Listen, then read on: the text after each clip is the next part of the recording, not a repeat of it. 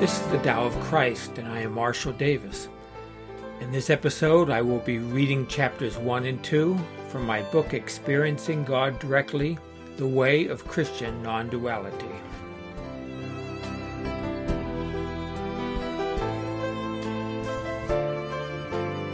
Chapter 1 Jesus as a Proclaimer of Non Duality. Jesus was a proclaimer of the non dual presence of God. He called it the kingdom of God. According to the Gospels, his earliest message was repent, for the kingdom of God is at hand. We would use different language today. The word kingdom is a concept from another time and place. Today, most people have no personal experience with kings and kingdoms. A somewhat better translation for our day might be the realm of God. That would keep the royal imagery, yet widen the concept. An even better translation of kingdom of God for today would be the presence of God or the omnipresence of God. Omnipresence is one of those theological terms that is not used in ordinary conversation. In fact, it is seldom used outside of academic theological discourse.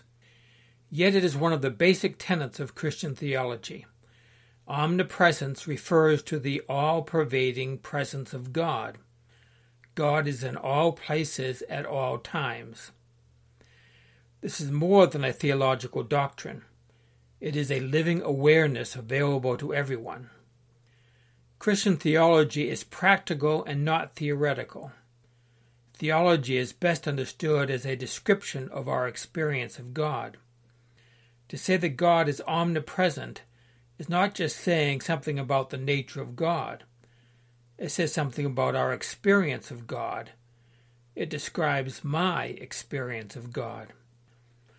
To experience this presence, Jesus calls us to repent. That is another awkward term, which is often colored with moralistic overtones. The word repent literally means to rethink. Jesus was saying, Think again. God is here. Reach out and touch. See for yourself.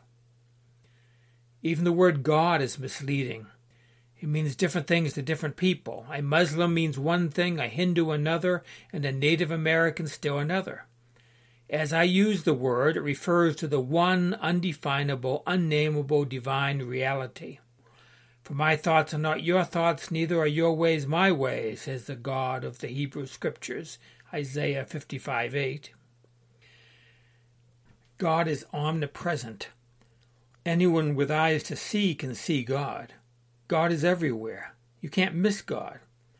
As Jesus said, Whoever has ears to hear, let them hear. I would add, Whoever has eyes to see, let them see. Jesus Awakening. Most Christians do not think about Jesus having a conversion experience. But the Gospels clearly describe a moment when Jesus' life changed and he woke up to his true nature and identity. As an adolescent, Jesus first got a glimpse of his true nature at, his bar mitzvah at the age of 12. The rabbis and religious leaders were amazed at his understanding as they conversed with him in the temple courts. He expressed an intimacy with God as his father that was uncommon. But this was only an early glimpse of the fullness that was to come later. At the age of 30, Jesus had what one could call an awakening. On the day he was baptized, he became fully aware of his identity as the Son of God. The Hebraic expression son of means one who shares characteristics with, or one who shares the nature of. James and John, two of Jesus' disciples, were known as the sons of thunder because of their fiery tempers. Joseph, a traveling companion of the Apostle Paul, was given the name Barnabas, which means son of encouragement. Son of God means one who shares the nature and character of God. Adam is called the son of God, Luke 3:38. And his descendants were called sons of God, Genesis 6:2. But by Jesus' day, the expression Son of God was a claim to divinity. Caesar was called the Son of God. Consequently, it was considered blasphemy by the religious establishment. All four of the Gospels record Jesus' baptism as a seminal event in his life. Jesus had listened to the preaching of the wilderness prophet John, whom many scholars theorize was associated with the ascetic Qumran community near the Dead Sea. Jesus came to the Jordan River to be baptized by John. The Gospels say that during this baptism, the heavens were opened to him, and the Spirit of God descended upon him and remained on him. He heard the voice of God calling him his beloved Son. Jesus understood himself as one with God's divine nature. This experience transformed Jesus' life. From that moment on, he was the Christ, which means the anointed one, anointed with the Spirit of God. This was a consciousness of God that was permanent. John described the change in Jesus' life by saying that the Spirit of God remained on him as opposed to the fleeting spiritual experiences of the Spirit, which were typical of other Hebrew prophets. Jesus' awakening to his true nature and identity was followed by a time of integration. Jesus immediately retreated by himself into the wilderness. There in solitude, he was tempted by the devil. Three temptations challenged Jesus' new identity as the Son of God. In the end, Jesus believed the voice of God rather than the voice of doubt. Jesus returned from the wilderness with a clear message calling others to experience the presence of God for themselves. Pointing with parables. Jesus had a unique style of teaching. He taught as one having authority, not as the scribes, according to Matthew 7:29, meaning that he spoke from his own self-authenticating ex- experience of God. His teaching was not a second-hand reinterpretation of scripture and tradition. Often he would emphasize the discontinuity between his teachings and traditional religious teachings by saying, You have heard that it was said of old, but I say unto you. One distinctive teaching method that Jesus employed was the parable. Parables are metaphors, similes, or allegories meant to convey spiritual truth. Truth is a mystery that cannot be spoken of directly. It can only be referred to obliquely through the use of illustrations. These pointers to truth hide truth as well as reveal it. Only those who are spiritually ready to receive the message could hear it. Others would miss the point completely. The Gospel of Matthew records this interchange between Jesus and his disciples. And the disciples came to him and said, Why do you speak to them in parables? He answered and said to them, Because it has been given to you to know the mysteries of the kingdom of heaven, but to them it has not been given. For whoever has, to him more will be given, and he will have abundance. But whoever does not have, even what he has, will be taken away from him.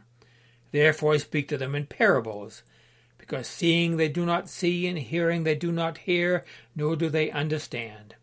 In them the prophecy of Isaiah is fulfilled, which says, Hearing you will hear and shall not understand, and seeing you will see and not perceive, for the hearts of this people have grown dull.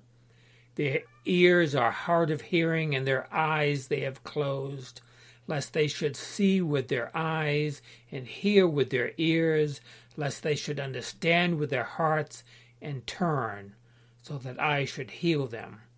But blessed are your eyes, for they see, and your ears, for they hear. Matthew 13, 10 through 16. The parables of Jesus are comparable to koans in the Zen tradition. The Japanese word koan means a public teaching. Like parables, koans were meant to be heard publicly, and like parables, only those ready to receive it would be transformed by it. All others would be deaf and blind to its spiritual intent. Parables point beyond themselves to a spiritual reality that cannot be communicated in thoughts or ideas. They are meant to shift the consciousness of the hearer so that they can see that which is invisible, as the letter to the Hebrews describes it. Jesus' parables often speak of how the kingdom of God is revealed. Jesus commonly used agricultural illustrations to describe the kingdom as a natural process that grows unnoticed in the world and in the human heart till one day it blossoms into full realization. Jesus said, The kingdom of God is as if a man should scatter seed on the ground, and should sleep by night and rise by day, and the seed should sprout and grow. He himself does not know how. For the earth yields crops by itself, first the blade, then the head, after that the full grain in the head. But when the grain ripens, immediately he puts in the sickle, because the harvest has come. Mark 4:26 through 29. The kingdom is a mystery. It does not appear by human effort, nor can it be understood by human knowledge. It is a natural process that one day blooms into fullness. Jesus said, To what shall we liken the kingdom of God, or with what parable shall we picture it? It is like a mustard seed, which when it is sown on the ground is smaller than all the seeds on earth. But when it is sown, it grows up and becomes greater than all herbs, and shoots out large branches, so that the birds of the air may rest under its shade. Mark 4:30 32. The kingdom of God can begin with a tiny insight or flash of intuition but it slowly grows into full awareness of the divine. Sometimes the kingdom dawns gradually like a seed growing in a field. Other times the kingdom comes suddenly and unexpectedly. Jesus told several parables to that effect. Jesus spoke often about the coming of the Son of Man. The phrase Son of Man was Jesus' favorite term to refer to himself. The coming of the Son of Man was another way of speaking about the coming of the kingdom of God. Jesus said, For the Son of Man is coming at an hour you do not expect.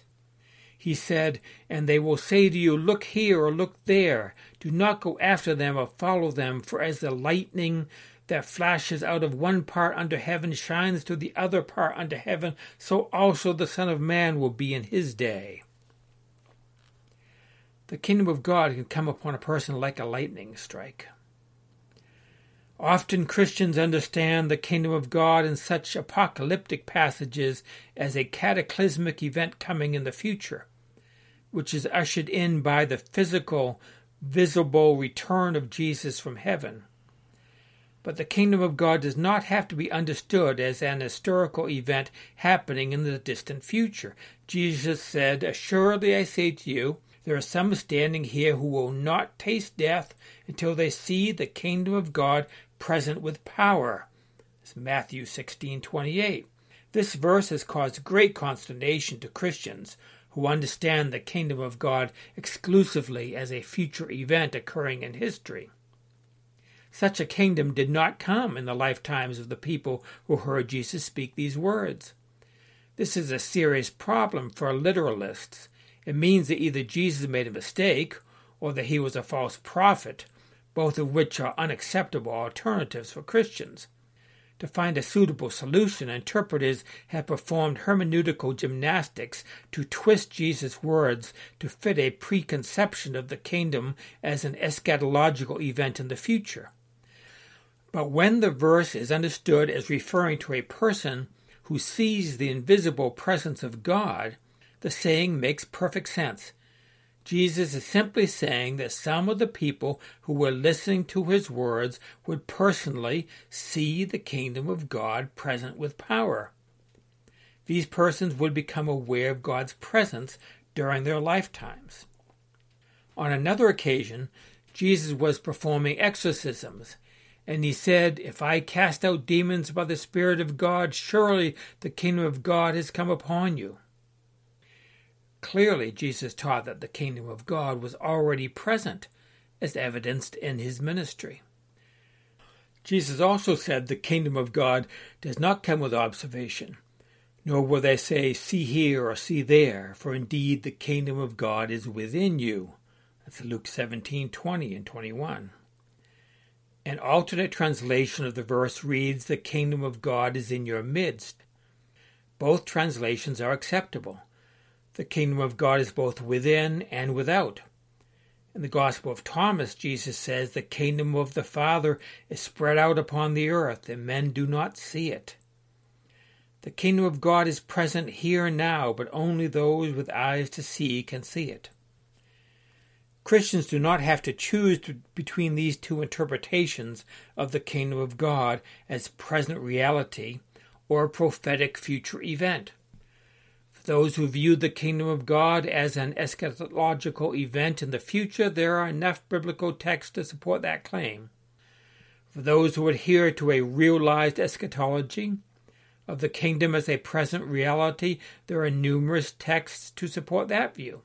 Jesus taught both views. In a parallel manner, non duality teachers today speak about a conscious awareness of oneness now, and also about a future time when the whole earth will experience an evolutionary shift in consciousness. Christians who see the kingdom of God now know it as eternal and timeless. Those who do not see the present kingdom now await a kingdom coming in the future. Both are true. There need be no contradiction between the two. Truth is non dual. The two realities are one. When the kingdom comes in history, it will be here now, as it always has been. The only time it can ever appear is in the present. Chapter 2 Unborn Again Evangelical Christians are not born again. That is my assessment from ministering among evangelicals for most of my life. I know evangelicals well. I would consider myself one. I earned two graduate degrees from the Southern Baptist Theological Seminary in Louisville, Kentucky.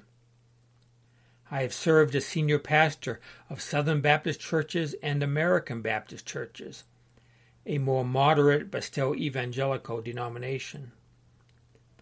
I have known evangelicals, clergy, and laity for a long time.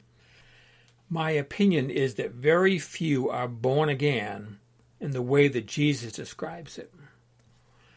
I am not suggesting that evangelicals are not saved in the way in which they understand salvation in terms of life in heaven after death. Evangelicals certainly believe in Jesus Christ as Lord and Savior, and they trust in Christ for eternal life. If that is what it means to be born again, then evangelicals are born again.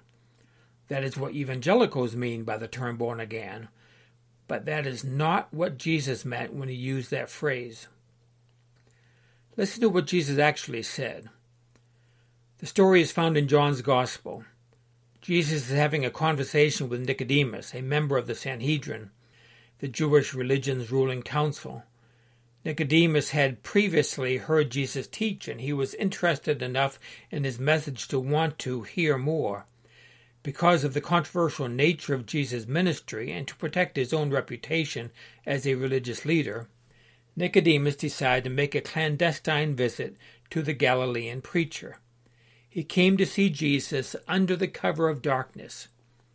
Here is the exchange between the two men as recorded in the Gospel of John. There was a man of the Pharisees named Nicodemus, a ruler of the Jews. This man came to Jesus by night and said to him, Rabbi, we know that you are a teacher come from God, for no one can do these signs that you do unless God is with him. Jesus answered and said to him, Most assuredly I say to you, unless one is born again, he cannot see the kingdom of God. Nicodemus said to him, How can a man be born when he is old? Can he enter a second time into his mother's womb and be born again? Jesus answered, Most assuredly I say to you, unless one is born of water and the Spirit, he cannot enter the kingdom of God. That which is born of the flesh is flesh, That which is born of the Spirit is spirit. Do not marvel that I say to you, You must be born again. The wind blows where it wishes, and you hear the sound of it, but cannot tell where it comes from and where it goes. So is everyone who is born of the Spirit. Nicodemus answered and said to him, How can these things be? Jesus answered and said to him, Are you the teacher of Israel, and do not know these things? Most assuredly I say to you, we speak what we know, and testify what we have seen, and you do not receive our witness. If I have told you earthly things and you do not believe, how will you believe if I tell you heavenly things? That's the end of the conversation between the two men. After this exchange, the Gospel writer, traditionally referred to as the Apostle John, speaks about the importance of believing in Christ and having eternal life through faith in Jesus. The passage culminates in the most beloved of all evangelical verses, John 3:16. For God so loved the world that he gave his only begotten son, that whoever believes in him should not perish, but have everlasting life. Belief in Christ is central to the Christian faith of the early church. But it was not what Jesus was talking about when he told Nicodemus that he had to be born again. According to Jesus, being born again means to see the kingdom of God. Jesus said, Most assuredly I say to you, unless one is born again, he cannot see the kingdom of God. The traditional language says, Verily, verily, I say to you. Jesus uses this preamble whenever he wants to emphasize what follows. Jesus is saying that if one is born again, he will absolutely, positively see the kingdom of God. Would any evangelical say that they see the kingdom of God? Not many that I know. They would say they are looking forward to seeing the kingdom of God when Jesus returns in glory. They would say that they expect to enter the kingdom of heaven when they die.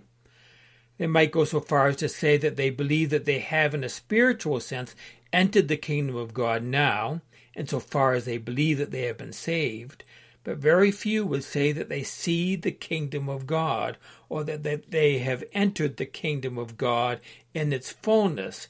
Yet that is exactly what Jesus says it means to be born of the Spirit or born again. Being born again is a direct experience of the presence of God here now. When one is born of the Spirit, one immediately enters the kingdom of God and sees the kingdom of God. A door opens before one's eyes, and one, one's view of the universe is transformed. Nicodemus hears Jesus teaching about being born again, but he immediately resists it. It was too radical, too much too soon. He expected a little small talk first before they got into the heavy stuff. He expected a little theological repartee between colleagues, but instead Jesus immediately lays it all out before him. Most assuredly I say to you, unless one is born again, he cannot see the kingdom of God. Jesus' words struck a chord in Nicodemus's heart, and he was afraid. He could feel the ground shifting beneath his feet. In an instinctive reaction of self defense, Nicodemus comes back with a seemingly silly statement about returning into his mother's womb to be born a second time. How can a man be born when he is old? Can he enter a second time into his mother's womb and be born? In actuality, he was utilizing a classic rhetorical device. In Latin, it is called reductio ad absurdum. It was well known in Greek debating and also well known among the Jewish rabbis of the first century. Reductio ad absurdum demonstrates that a statement is false by showing the absurdity that follows from its acceptance. How can a man go back into his mother's womb and be born again? Ridiculous. Jesus will not be sidetracked by Nicodemus's debating skills. He rewords it and says that one must be born of the Spirit. Then Jesus explains this spiritual transformation using other words. That which is born of the flesh is flesh, that which is born of the Spirit is spirit. Do not marvel that I said to you, You must be born again. The wind blows where it wishes, and you hear the sound of it but cannot tell where it comes from and where it goes, so is everyone who is born of the Spirit. Jesus is saying that being born again is a spiritual reality, not a physical one. He describes it like the wind blowing through the Palestinian countryside. The wind blows where it wishes, and you hear the sound of it, but cannot tell where it comes from and where it goes. So is everyone who is born of the Spirit. Jesus describes being spiritually born in terms of unknowing. We don't know where the wind comes from and where it is going. It is helpful to know that the Greek and Hebrew words for wind can also be translated spirit. One who is born again doesn't know if he's coming or going, he's just blowing in the wind. This is a description of non dual awareness. Non duality is best described in terms of what it is not. In classic Christian spirituality, this is known as the via negativa, the way of negation. It is also known as negative theology or apophatic theology, from the Greek word meaning to deny. Being born again is not this and not that. If you try to describe it, you are missing it. Nothing one can say about it is true without immediately saying the opposite. Even balancing a statement with its opposite misses the mark, because it makes the truth dualistic, and God is non dual. The Lord is one. Jesus was pointing Nicodemus beyond the common theistic experience of first century Judaism to a direct awareness of the non dual God. Jesus gave a similar teaching on other occasions when he said that one has to become like a little child to enter the kingdom of God. That means the same as being born again. A little child has not yet developed the psychological sense of a personal self that separates him from the rest of the world. He is still one. The little child does not experience himself as other than God or God's creation. On the Sermon on the Mount, Jesus taught, Blessed are the pure in heart, for they shall see God. Little children are pure in heart. To see God, one must become a little child again. One must be born again. I am. Jesus said, Before Abraham was, I am. Jesus was saying that before Abraham was born, and before he himself was born, that his true nature is eternal. Jesus' true nature is unborn. Centuries later, in the Nicene Creed, Christian theologians would describe Jesus' nature as eternally begotten of the Father, God from God, light from light, true God from true God, begotten, not made, one in being with the Father. Jesus' self understanding was heretical in that time and place. The Gospel story says that the religious leaders who heard Jesus speak these words picked up stones with the intent to execute him by stoning. These radical words are the essence of Jesus' consciousness, and they are the essence of the Christian's identity in Christ. In using the words I am, Jesus was making reference to a story about Moses recorded in the book of Exodus. It was Moses' awakening experience. To use traditional Christian terminology, it was his conversion. It happened when Moses was a happily married family man living in the mountains of Midian in the Sinai Peninsula. Moses had been raised in the religious traditions of Egypt as the grandson of the Pharaoh, but after committing murder he fled Egypt and settled in Midian. There he married into a local tribe and embraced the Semitic theism of his wife and father in law.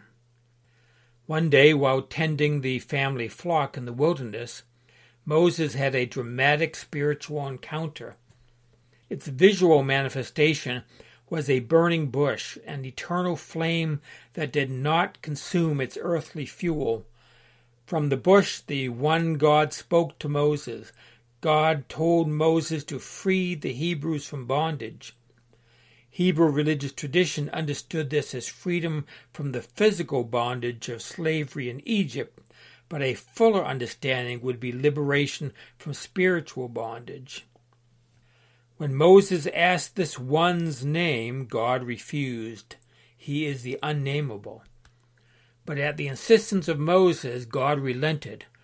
For practical reasons, Moses needed some name to give his people. God replied, I am who I am.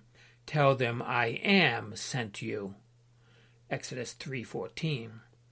When Jesus identified himself as I am, he was equating himself with the eternal God.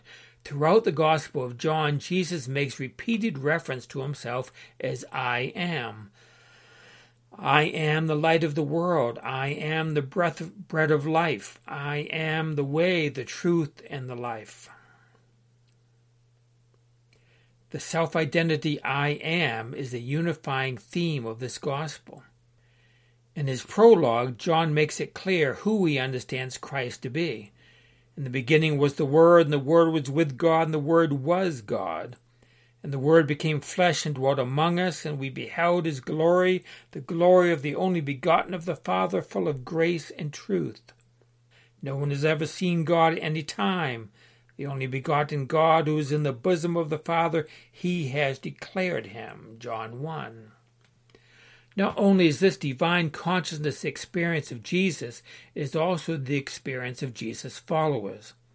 In the prayer of Jesus, which was offered shortly before his arrest and death, Jesus makes it clear that he expects his followers to know this same oneness. Jesus prayed for his followers saying that they may be one as you, Father, are in me and I in you, that they also may be one in us, that the world may believe that you sent me. And the glory which you gave me I have given them, that they may be one just as we are one, I and them, and you and me, that they may be made perfect in one, that the world may know that you have sent me and have loved them as you have loved me. John 17, 21 through 23. The followers of Christ share the oneness that Jesus had. The awareness of oneness was supposed to be the distinguishing characteristic of Christians and the means that would draw people to faith in Christ. Jesus was a proclaimer of non duality, and he prayed that his followers would experience the same oneness that he knew.